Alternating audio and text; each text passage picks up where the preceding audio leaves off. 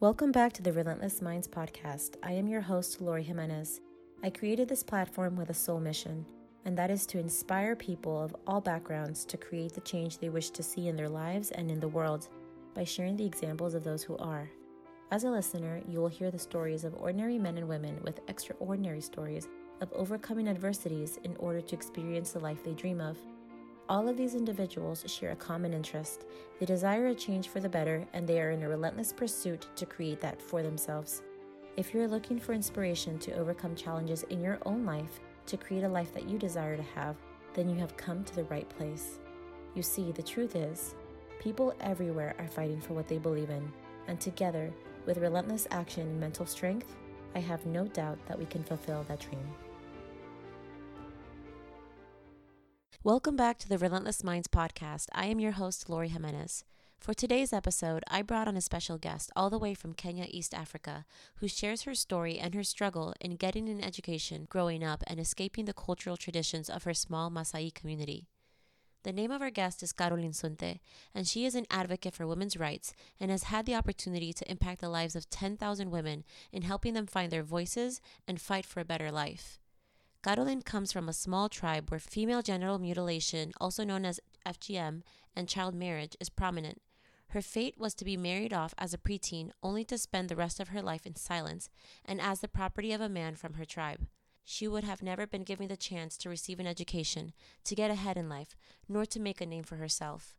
Carolyne was presented with the opportunity to choose a different life through the sacrifices of her mother, who fought with her father to the point of being beaten and was shunned by her community due to rejecting their traditions. Carolyne's mother did all of this in the hopes that Carolyne and her four sisters would have the chance for a better future. And that is exactly what Carolyne did. In this episode, we'll learn what it's like being a woman in the Maasai tribe and how Carolyne took strength from her mother's example and began to pave the way for a brighter future for herself and thousands of other women.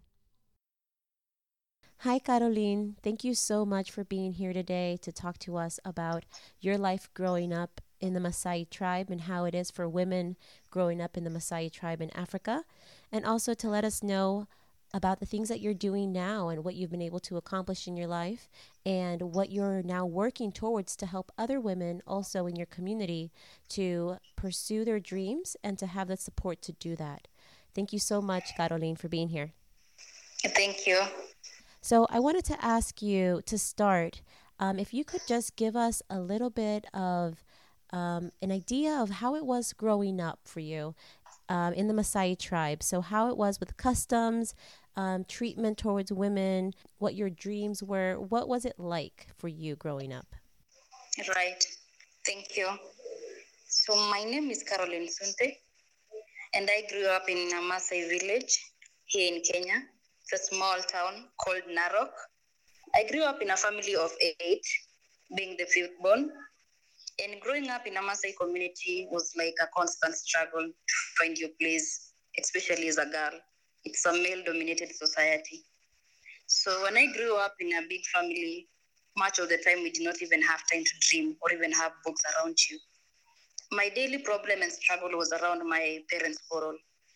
Um, apparently my father was a drunkard and throughout his life till his death all we knew and all we had around us was beer. I couldn't have an opportunity even to have seen books anywhere. So we grew up in a small village. It was a mud house with some grass on top. It was a, a two rooms house. We had these struggles in terms of education even getting to enroll in primary education and up to high school level but I had that passion inside me that one day or one time I will be able to change this male dominated society or even have a voice within for my siblings and myself. Uh, when I joined school, I didn't went through my education at my home place. I was working as a house help for one of our villages around, was an able man. Through the small uh, stipend that I could get from the family for me to be able to attend to school. So my mom took the role of being a breadwinner for the family in the absence of my dad. And it reached a time that much of the time my father was drunk and he could hit her and at times all of us until he came up when she was paralyzed, part of her arms, especially the palm and her fingers, and she couldn't work anymore. So I had to step out and work for my siblings. That's when I began to work as a house help for one of our neighborhood. So the little fee I could get from the family will take me to school, and at times the teachers within the school will contribute within themselves end of each uh, school year for me to be able to acquire my personal needs. And that's how I took my primary education. Coming to the high school level, I did not had an opportunity even to join Form 1, which was a requirement by the current uh, education, country education requirements or policy in place. So the teachers had to contribute within themselves as well to be able to acquire some needs and personal supplies to attend school. But it was really a struggle because the people that I met there were, it was a high school or a special or a prestige school for that value because of the uh, scores that I attained in the primary school. So we had kind of, I was stigmatized in a way. They could look at me in a way, you didn't belong to this class. This is a village girl, another from, you know, several other kilometers from another village. So, uh, but within me, I had that focus and having in mind that I need to change what is happening. I need to change my family problem. That was the dream I had at point. I never dream of being anyone or being anything around the society. But actually, what I wanted was how could I help my mom and dad? So that's how I met Asante Africa Foundation. It's a non-governmental organization. Uh, so through their scholarship, I began to volunteer with them, and that's how they offered me a scholarship. So the scholarship helped me to put myself through education as well as for my siblings really we had struggles in terms of the cultural norms, especially female genital, which is very common here, and child marriage. The reason behind my parents' quarrel was especially in our family, we are five of us as the girls. So my what my father grew knowing that we had to be married, you know, and the bride price was that like a prestige thing by that time, and she he couldn't have missed to get that because of the community around, what people say about us and so forth. So my mom really fought for us, and that's how I escaped to undergo the genital cut, which is common to almost all the girls that we grew up together and everyone in our village.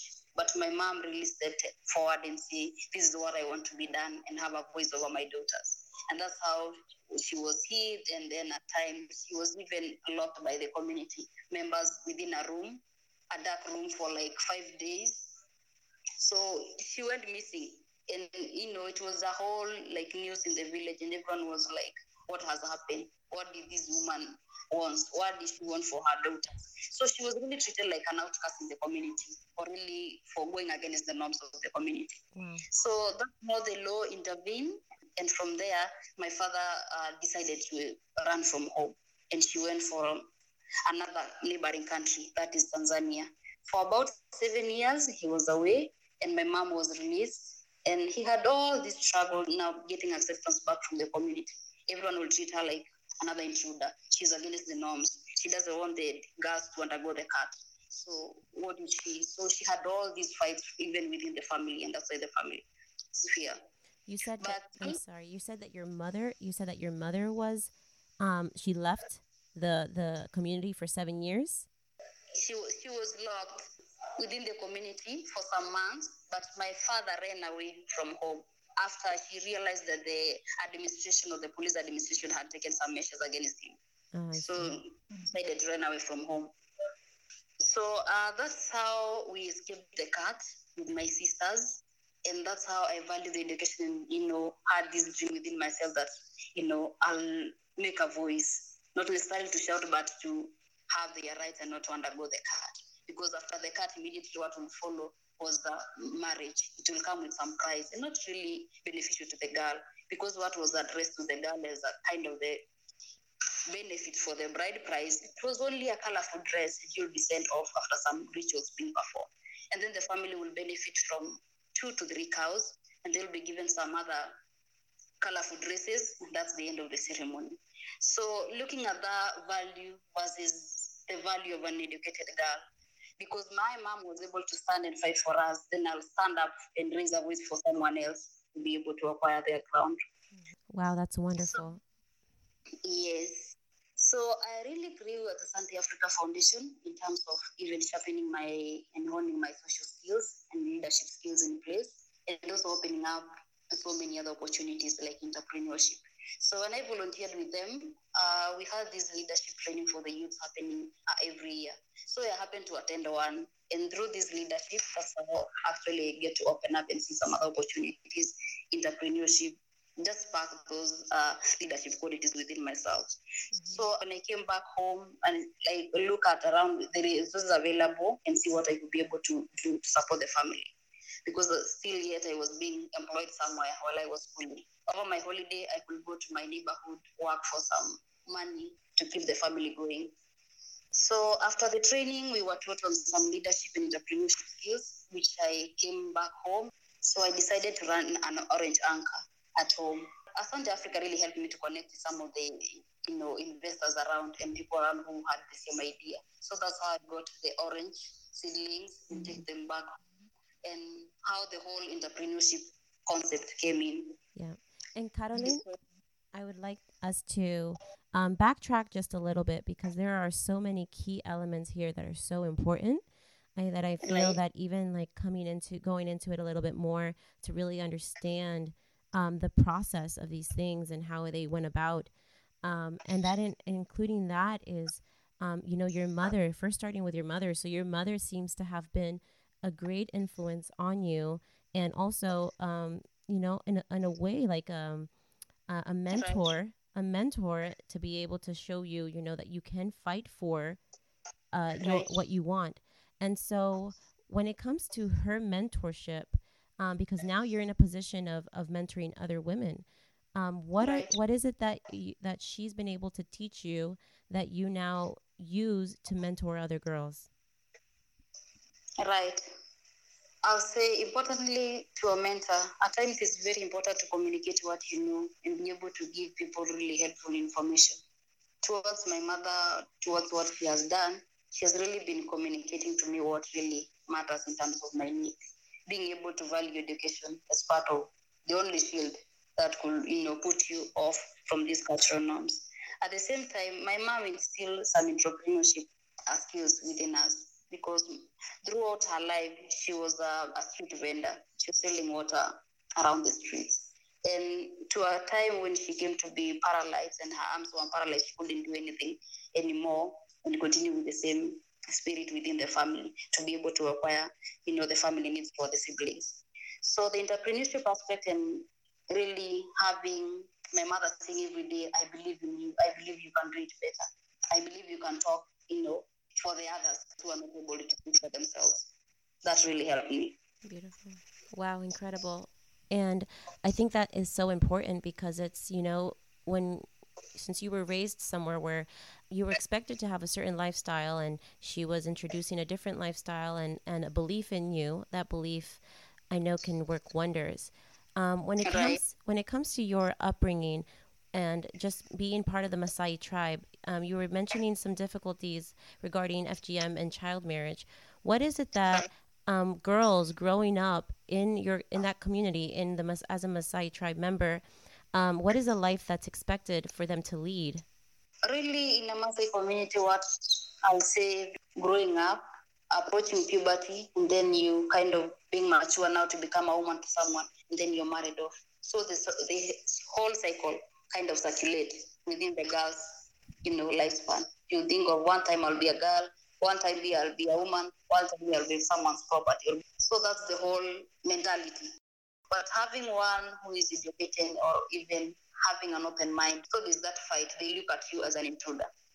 You said that it makes it makes you viewed as an intruder when you don't follow the norms uh, or expectations of the community. Right. And when since you were pursuing a different life and you were trying to um, pursue education and and these dreams that you had, what were the challenges that you had to face personally um, to pursue those dreams? Yeah, one is isolation. It, it came a time you could, you know, be alone. Some kids will isolate from you.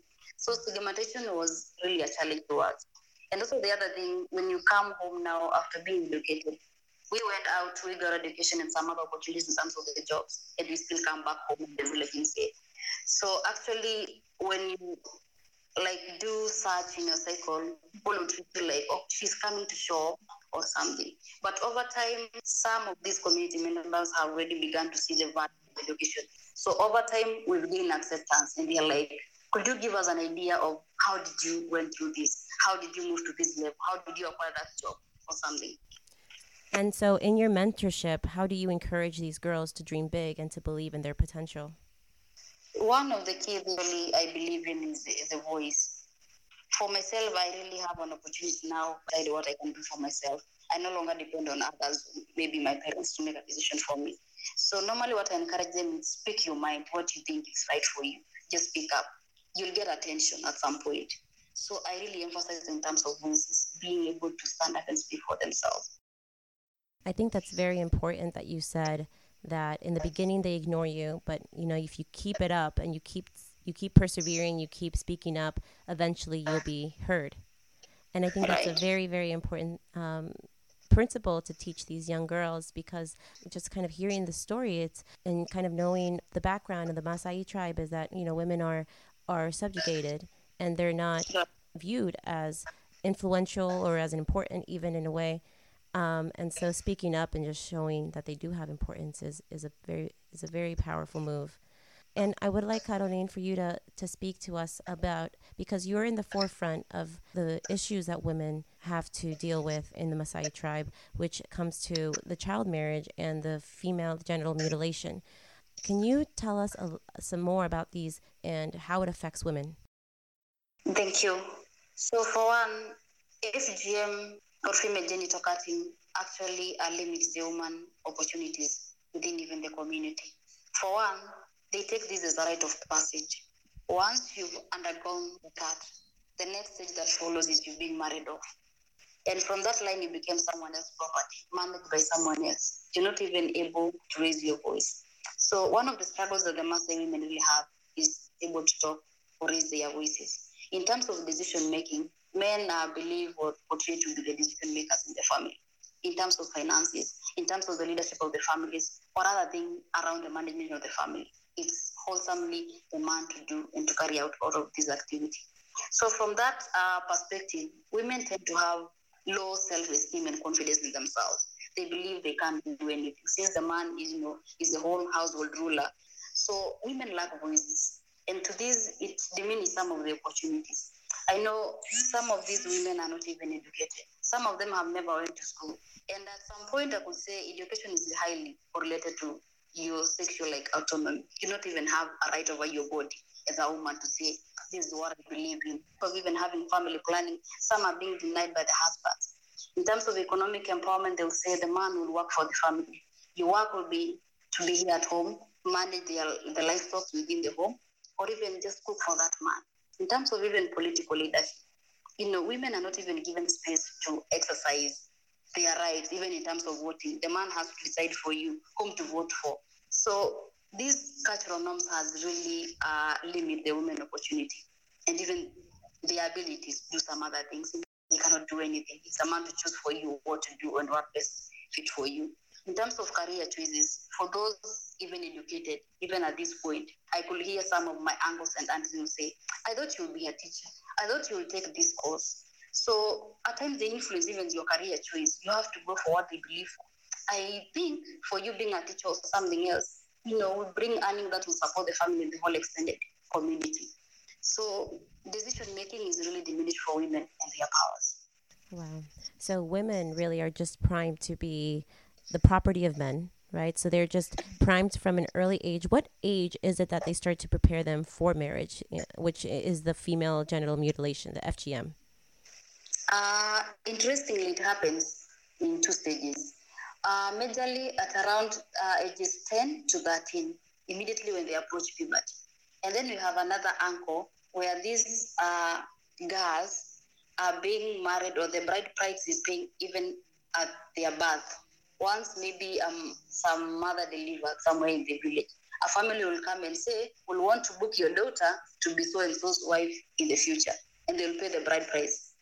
So, so we have most who could pre like pre-booked. You've been pre-booked before, even you get to grow and know yourself, and some will be approached at puberty. And what would happen what would happen if uh, these girls, let's say the ones who were pre-booked, or even, and that's a horrible word to say, but if they were, you know, paid for beforehand, um, or if they were paid for, you know, when they start uh, approaching them later on in life, um, what happens if these girls were to rebel against these practices?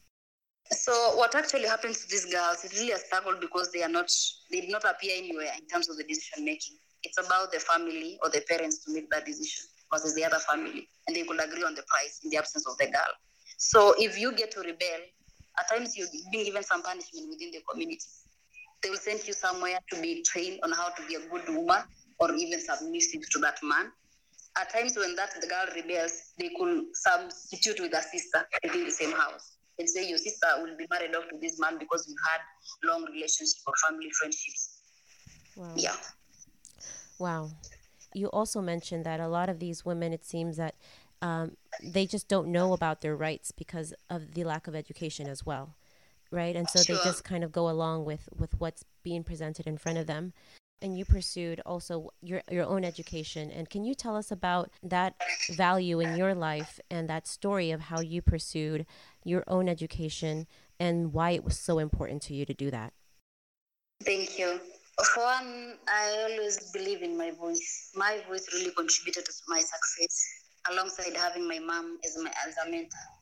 Uh, throughout my life, even when I was a young kid, my mother would say, "You're so much kind of focused, and you could speak even when things were wrong or right. You could always say this is right or this is." So upon that, it happened that we, within the village, we had some other wealthier families or wealthy uh, neighbors within the neighborhood. So I could saw them going to school. But I really had no idea in my mind, like, what was this education? How is it helpful for? My problem at that particular time was how do I get off these quarrels between my mom and my dad? Even though my mother wasn't educated, she was really so focused. So I think over time she was so tired about the chaos in the family brought by my father, and over time he wanted to use us uh, to actually cut down some of these challenges. And she could say, I will fight my ground and walk on my knees to ensure that you acquire this opportunity to be one. So actually that instilled to me the confidence of saying, yes, I will want to go to school like any other child. Attending school outside the family really was an opportunity to me because I grew up in someone else's family, working while going to school as well. So that gave me some peaceful time actually to concentrate on the books and really saw what matters to me. But if I could have been staying at home like any other child or my other my siblings, I think there could be limits within the family. So actually that exposure or seeing other kids, because I was employed in a wealthy family, I could see their children go to school, come back, you know, busy, happy with their assignments in the evening and homework. And that really gave me like a keen interest. I also want to be one. Wow. And you met Asante Africa, which is the organization that helped you to pursue this dream. And how did they help you to do that? I think the power of volunteerism really led me to acquire this position. I began volunteering with them while I was in high school, and I could work in the willingness and the passion within me, mentoring other young girls really met my expectation. So really that met my passion, and I said, yes, these were the girls that I wanted to share my story with. So uh, meeting with Asante Africa and being a mentor and a volunteer over time, that's how I acquired my position as a program coordinator. And within that passion, they were able to give me space also to help me grow in my professional. So over time, I've been working with over 10,000 girls. Some other uh, pastoralist communities in Kenya who are also struggling with the same issue. Incredible. You are helping 10,000 girls and working with 10,000 girls. That is right. amazing, amazing work. What is it that you, what is your goal to help these women now with your with your mentorship what do you want them to be able to achieve for themselves? Thank you. Majorly what i want to see in them is having their voices. And i actually much of the time i have this spirit of paid forward i always tell them what has been done to me by someone else put that effort to do such a thing to someone else. So it's a, like tell a friend to tell a friend. So voices really matters to me my voice gave me an opportunity to be able to speak, to work, to freely to move to other places, meeting other societies and organizations and communities, and seeing other things, you know, getting the whole empowerment. Absolutely. And all of that is very important. And when it comes yeah. to the women and their economic situation, because now you're you're an entrepreneur, you have your own company, you're selling oranges. Um, I'd love for you to talk to us about your entrepreneur endeavors and also um, how you feel this could help women in your community to also have a voice and to gain some more influence. Sure. Actually, entrepreneurs should do help in terms of uh, giving the women the autonomy and the independence for themselves to be able to make some of the decisions. Uh, the current society that we live in, people tend to believe that when you have money, you got to have a voice. When you have control over your resources, you have a voice. So once you have something that you own, people could really respect you for that. And they look at you as you have something valuable that people will look up to. So having the orange anchor has really instilled the entrepreneurship spirit even within the family. And so many other girls will look up and say, I'll want to own one to be able to acquire my needs, rather than looking into the massive pockets of men to be able to provide for you and make decisions for you for what to do. So for that alone will give me space in terms of making decisions and mentoring other, helping other girls and young women see that they can be able to do for themselves. The other thing is um, once women are able to own something or even acquire land or something, I think it comes with some respect. You know, men tend to like um, we, can't oppress this kind of a woman. It's so you know she's having her own abilities to make decisions and she can be able to take you to another step. So it comes with some dignity, it comes with some empowerment, able to choose for yourself what you can be able to do. Also having the sexual uh, rights, because much of the women tend to rely on the men to be able to make decisions for themselves about their bodies and what they believe. So having your own finances, you can even choose what you want for yourself, how you want your family to look like, and what kind of lifestyle you admire. So you're saying that women in the Maasai tribe even look to men when it comes to making decisions about their own bodies? Yes. So when it comes to making a change in all of this, it seems like there's a lot of structures in place in your community that it sets women up for failure, basically. So, what do sure. you think? What are the approaches? What are the things that need to be targeted in order to begin to make these changes so that women can have a voice? Right. So, actually, in terms of the involvement with the community that I currently do, is to ensure that all voices are represented. For that case, I try to create a system where everyone believes in the community. Since these changes or lasting changes are deep rooted into the community, for women to be able to have their voices, we have to involve the men who are the decision makers for the family. So one of the things that really Asante Africa focuses in is bringing men on board, whereby we have engagement meetings with men. It could be boys, elders in the community, the fathers of these young girls and then we could show them like the value of an educated woman. How would you view this if you had one in your family? So we began to show them not necessarily to make choices for them, but actually uh, give them choices and they can be able to choose for themselves what really works in terms of even having the, the women given voices to be able to speak to themselves. What does it look like having or giving a woman some space maybe to take the decisions to lead the decision within a family? What does it look like giving a woman some space maybe to have some income generation activities, which will lessen the burden for you as a man to be able to provide for the rest of the family members? So with that view, that's how we approach the community. And over time, they have been receptive. Some have really changed, and you have seen over time, really girls are really coming up even to do what they want in the community. Yeah, that's what I was going to ask you about the uh, the men and how they're receiving this message that you're giving them about letting the women speak up and have a say. What is there? What are the challenges that you've been facing with that? Yeah, right. One of the biggest challenges is the fear from the men. They tend to believe that once these women are educated, they can be able to take the power from them in terms of making decisions for the family.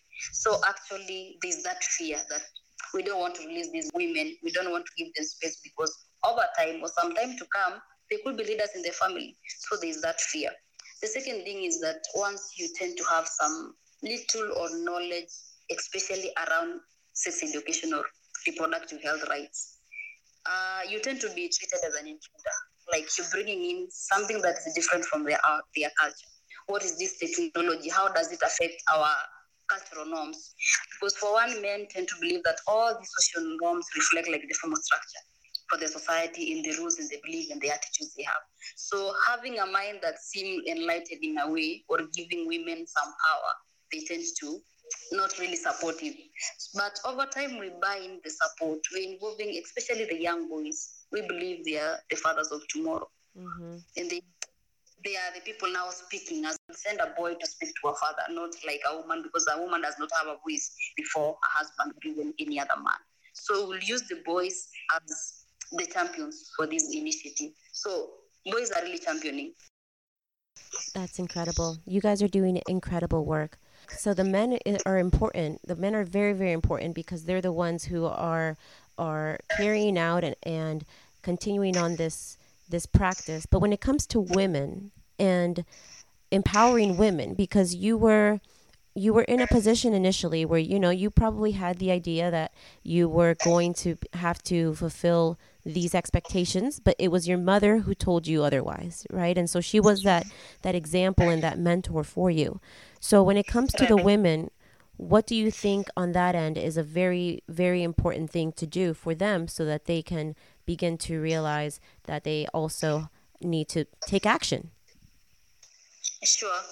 So actually, my communication with the women has actually been for any fear. Like fear doesn't bring any dif- any difference. So you have to speak, and once you put that fear, you're able to learn and you're able to express yourself. Because oh, like over the years and over time, they tend to be silent or inactive in a way.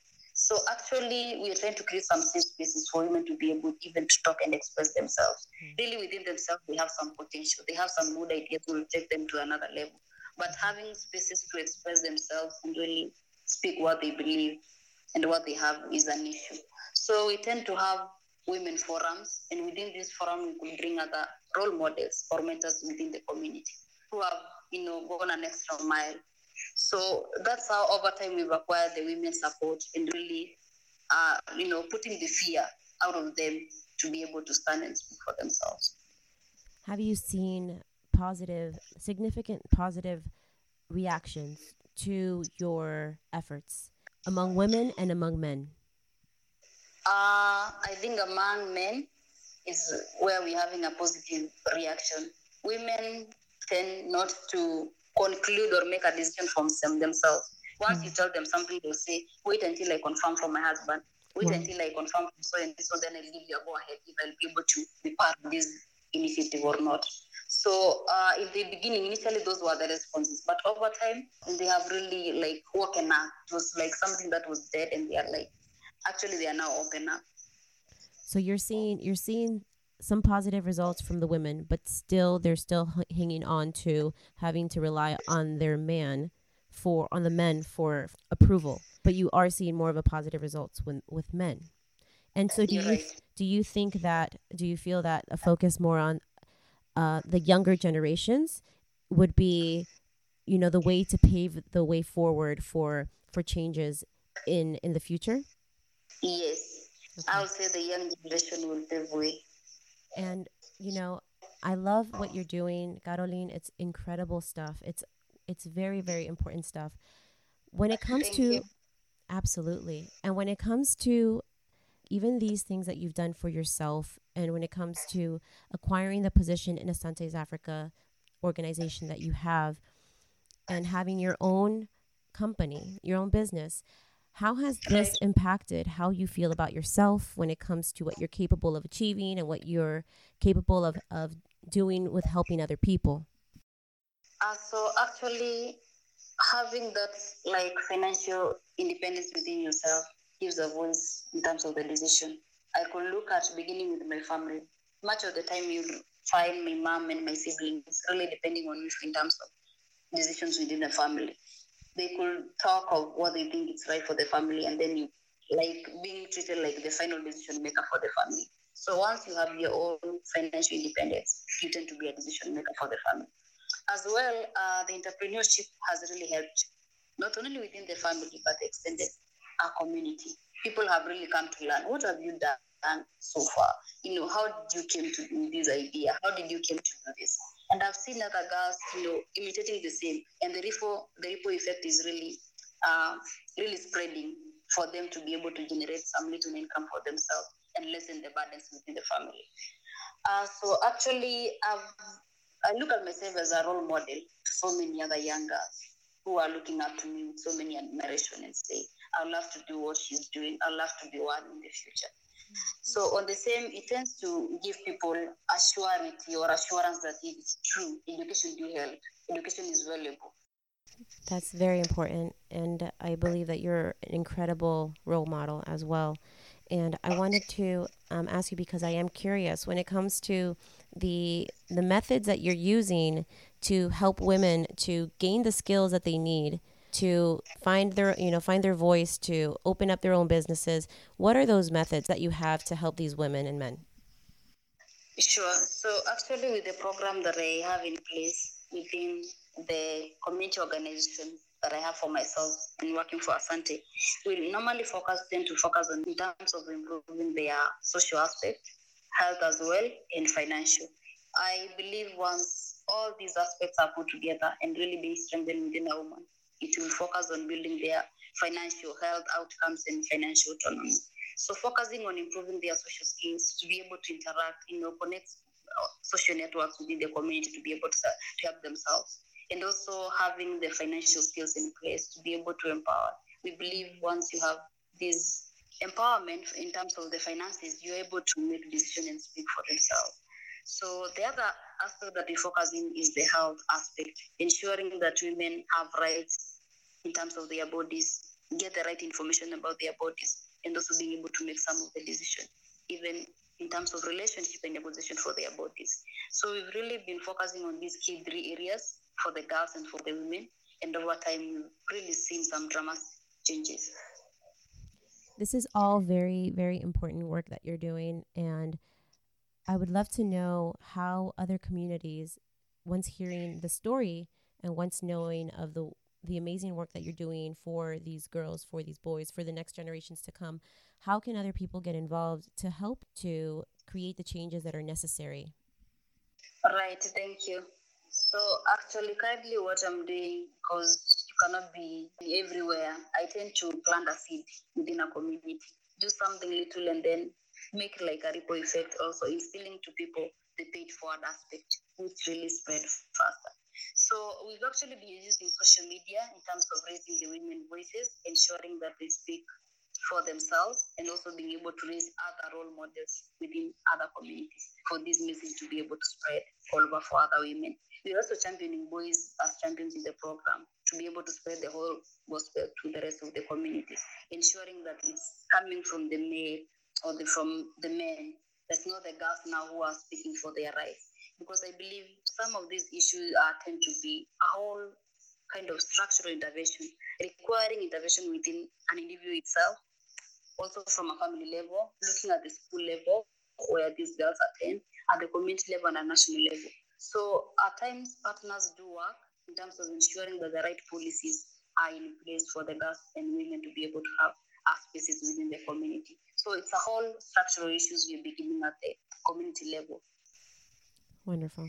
Well, I have no doubt, Carolyne, that you're going to continue forward to work on this for many, many, many years to come. And I'm excited to right. see the progress and and to see the changes that happen so that these women can be empowered and can find their voice and uh, start creating a better future for themselves. And I wanted to thank you so much for being here today, sharing the story and sharing awareness on your community and what those women are enduring, and also the, the amazing work that you're doing to help them. Sure. Thank you. So, Carolyne, my final question to you is what is the message that you would like to say to all of the girls and women in the world who are listening to you on this episode today? Uh, thank you so much. I would love to talk to all women and girls across the world and I normally say this say what you need to say. And the more you speak it out, the easier it becomes. Thank you so much. Thank you, Carolyne. Thank you so much for listening to this episode. If you enjoyed it and feel inspired and would like to be a part of the Relentless Minds community, you can join the movement for change on Instagram and Twitter. We would also love to know how your experience has been as a listener If you haven't yet, please go to Apple Podcasts and subscribe, rate, and review this podcast. Join us next week for another powerful story. Thank you so much for listening. Until next time.